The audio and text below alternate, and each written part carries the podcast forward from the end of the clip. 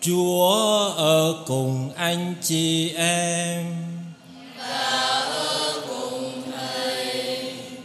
Tin mừng Chúa Giêsu Kitô theo Thánh Matthew.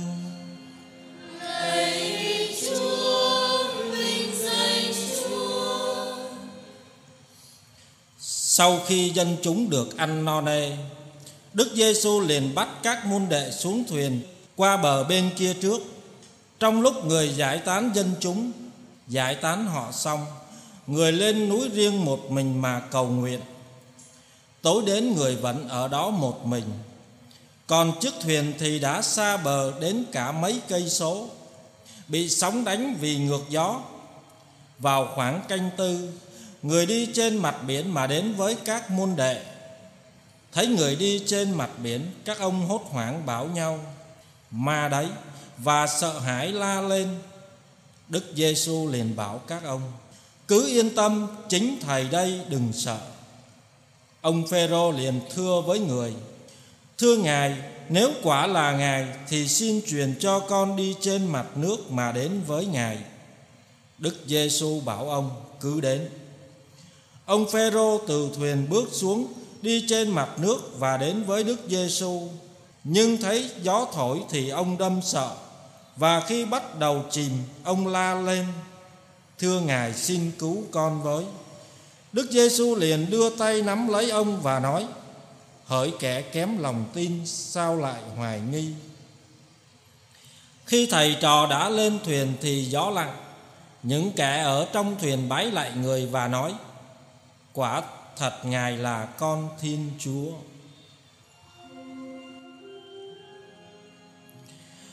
Đó là lời Chúa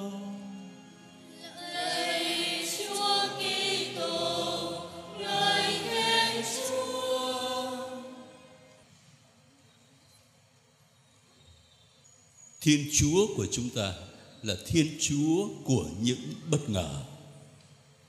Anh chị em có nghe câu này bao giờ chưa?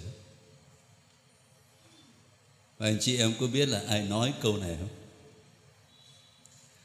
Đức Giáo Hoàng Francisco nói đấy. Và không chỉ nói một lần mà nói nhiều lần. Và đương nhiên khi Ngài nói như thế thì không chỉ là Ngài dựa vào cảm tính hoặc là kinh nghiệm cá nhân của Ngài, nhưng mà là có cơ sở kinh thánh. Thế thì những bài đọc kinh thánh hôm nay cách nào đó cũng là một minh họa giúp chúng ta hiểu tại sao Đức Giáo Hoàng nói Thiên Chúa của chúng ta là Thiên Chúa của những bất ngờ.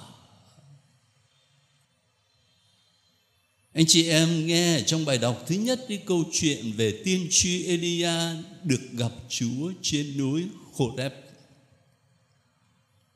Nhưng mà mình phải đặt câu chuyện này vào trong toàn bộ cuộc đời của tiên tri Elia thì mới thấy rõ. Elia là một vị tiên tri nổi tiếng thời cựu ước Ngài được ví như là ngọn lửa vì lòng nhiệt thành của Ngài đối với công việc nhà Chúa. Và cuộc đời của Ngài gắn với những sự kiện nổi tiếng, đặc biệt là việc Ngài thách thức các thầy tư tế của đạo Ba An dâng hy lễ trên núi Các Mền. Anh chị em biết là thời bây giờ dân Do Thái tin Chúa đấy, đọc kinh cầu nguyện đấy thế nhưng mà một đằng khác thì lại vẫn chạy theo đạo ba an thành thử ra tiên tri Elia mới thách thức các thầy tư tế ba an là bây giờ cả hai dâng hy lễ ở trên núi các mền cầu khẩn với thần linh của mình. Và nếu thần linh nào mà ban lửa từ trời xuống thiêu đốt của lễ, thì đấy mới là thiên chúa đích thực. Các ông nhận lời thế là một bên là các thầy tư tế ba an và một bên là tiên tri elia lên núi các mềm dâng hy lễ. Mấy ông đạo ba an đọc kinh cầu nguyện suốt từ sáng đến buổi trưa, chưa thấy gì. Đọc tiếp suốt từ trưa cho đến chiều cũng không thấy gì. Cái tiên tri Elia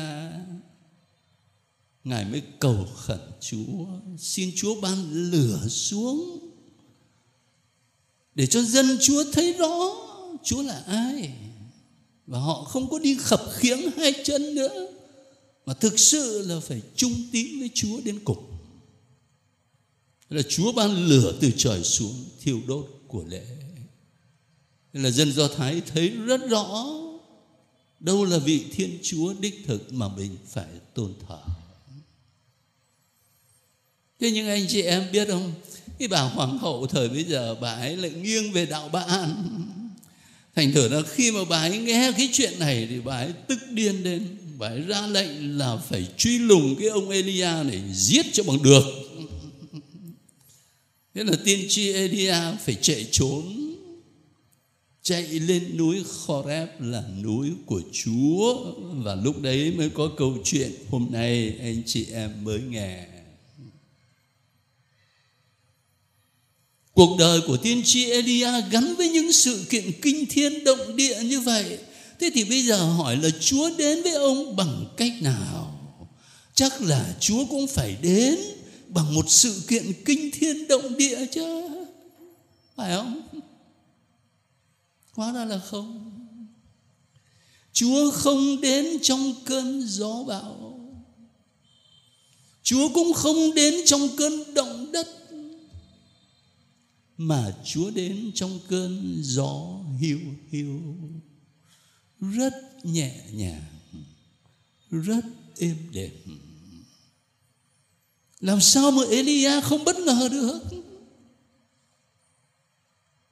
Ngoài sự tưởng tượng của mình. Thiên chúa của chúng ta là thiên chúa của những bất ngờ. Thế rồi trong câu chuyện tin mừng, anh chị em cũng nghe thánh Matthew kể. Các môn đệ Chúa Giêsu trên con thuyền mong manh giữa biển Galilee. Trong đêm tối, bão tố sóng gió chập chờn. Và chính lúc ấy Chúa Giêsu đến với các môn đệ nhưng mà các ông ấy trong đêm tối nhìn thấy có một bóng người đi tới, các ông sợ quá, ông la lên là ma!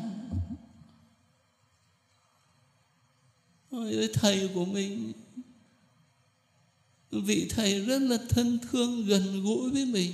Bao nhiêu ngày tháng ở bên cạnh, thầy dạy dỗ hàng ngày.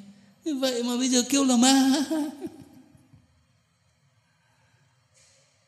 Vì con muốn đệ không thể tưởng tượng được Chúa lại đến bằng cái kiểu đó. Cho nên anh chị em thấy không?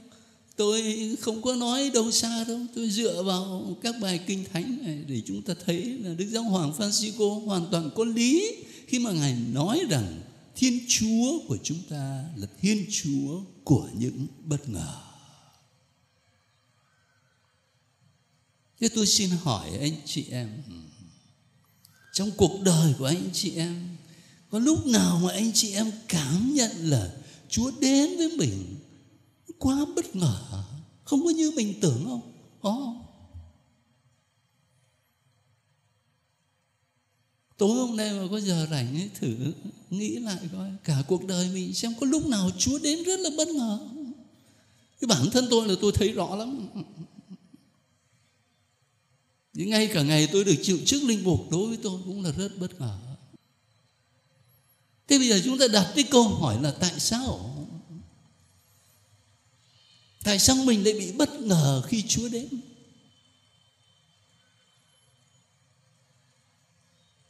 Là bởi vì cách nghĩ, cách nhìn, cách đánh giá của thiên chúa không giống của chúng ta.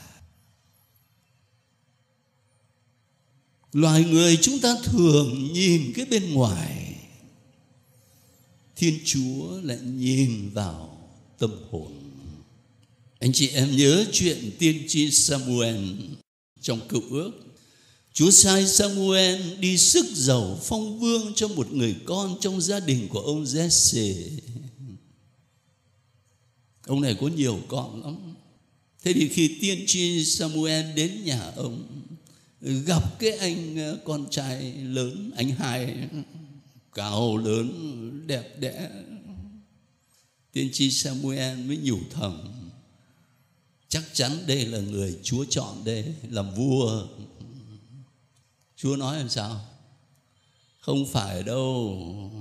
Loài người các anh chỉ nhìn diện mạo bên ngoài, còn thiên chúa nhìn sâu trong tâm hồn. Thế rồi hết anh hai đến anh ba đến anh tư đến anh năm, chúa chả chọn anh nào. Cuối cùng chúa chọn cái đứa con út tên là david. Nó đang đi chăn chiên ở ngoài đồng, phải gọi nó về. Nó còn nhỏ, có mái tóc hung, có đôi mắt rất đẹp, có khuôn mặt xinh xắn. Sau này là vua David ấy. Cái loài người chúng ta thường nhìn cái bên ngoài, còn thiên chúa lại nhìn trong tâm hồn. Nhất là thời buổi mà anh chị em và tôi đang sống đây, thời buổi của bao bì và mẫu mã. Cho nên làm sao cho thật hấp dẫn ở bên ngoài. Và vì thế người ta làm đủ thứ giả hết. Xin lỗi đến cả trong ngành giáo dục cũng bằng giả nữa. Một ngành mô phạm nhất mà cũng bằng giả đó thì còn gì. Chú trọng cái bên ngoài thôi. Thế trong một bối cảnh như vậy mà Chúa đến với một dáng vẻ rất là khiêm tốn, Cái bên ngoài nhìn rất là đơn sơ. Thế làm sao mình nhận là Chúa được? Một lý do nữa. Loài người chúng ta thường chú trọng đến vật chất. Mà Thiên Chúa thì đề cao giá trị tinh thần. Anh chị em có nhớ câu chuyện bà quá mà bỏ tiền vào đền thờ không? Ở đất nước Do Thái lúc bây giờ, Cả nước chỉ có một đền thờ thôi Là Jerusalem. Còn ở các làng mạc là chỉ có hội đường thôi. Và tại đền thờ Jerusalem Có hòm bia của Thiên Chúa, Cho nên quan trọng lắm và vì thế người ta đóng góp cho đền thờ, Dâng cúng cho đền thờ rất là nhiều. Chúa Giêsu và các môn đệ ngồi quan sát. Chúa thấy một bà quá, bà ấy bỏ vào hòm tiền nhà thờ. Có hai xu à. Như vậy mà Chúa khen bà ấy mà bà này bỏ nhiều nhất này bởi vì những người khác, người ta chỉ bỏ cái của dư thừa của người ta. Còn bà này, bà ấy bỏ tất cả những gì bà có để sinh sống. Thiên chúa không nhìn vào số lượng vật chất, mà thiên chúa nhìn vào giá trị của tâm hồn, giá trị tinh thần. Thế nếu bây giờ mà chúa đến với chúng ta với một cái dáng vẻ nghèo khó về mặt vật chất không hấp dẫn. Thế thì anh chị em và tôi khó nhận ra chúa lắm. Nhưng vào cuối cùng loài người chúng ta sống trong hiện tại và mình nghĩ đến tương lai, nhưng mà thường chỉ là một tương lai ngắn hạn. Còn thiên chúa luôn hướng chúng ta đến tương lai vĩnh cửu. Anh chị em, chủ nhật nào cũng đọc kinh tám mối phúc thật cứ nhớ lại thử mà coi. Phúc cho ai có tinh thần nghèo khó vì nước trời là của họ. Các mối phúc khác cũng như vậy. Luôn luôn là chúa hướng lòng chúng ta đến nước trời. Gia nghiệp vĩnh cửu. Một cái tương lai vĩnh cửu. Chứ không chỉ là tương lai ngắn hạn trong cuộc sống trần thế này bởi vì cách nhìn của thiên chúa khác như vậy đó. Thế cho nên khi mà ngài đến với chúng ta là mình dễ bị bất ngờ lắm. Vậy thì anh chị em và tôi được mời gọi để mình tập làm quen với cách nhìn của thiên chúa. Quan tâm đến cái bên trong, nội tâm hơn chỉ là cái bên ngoài.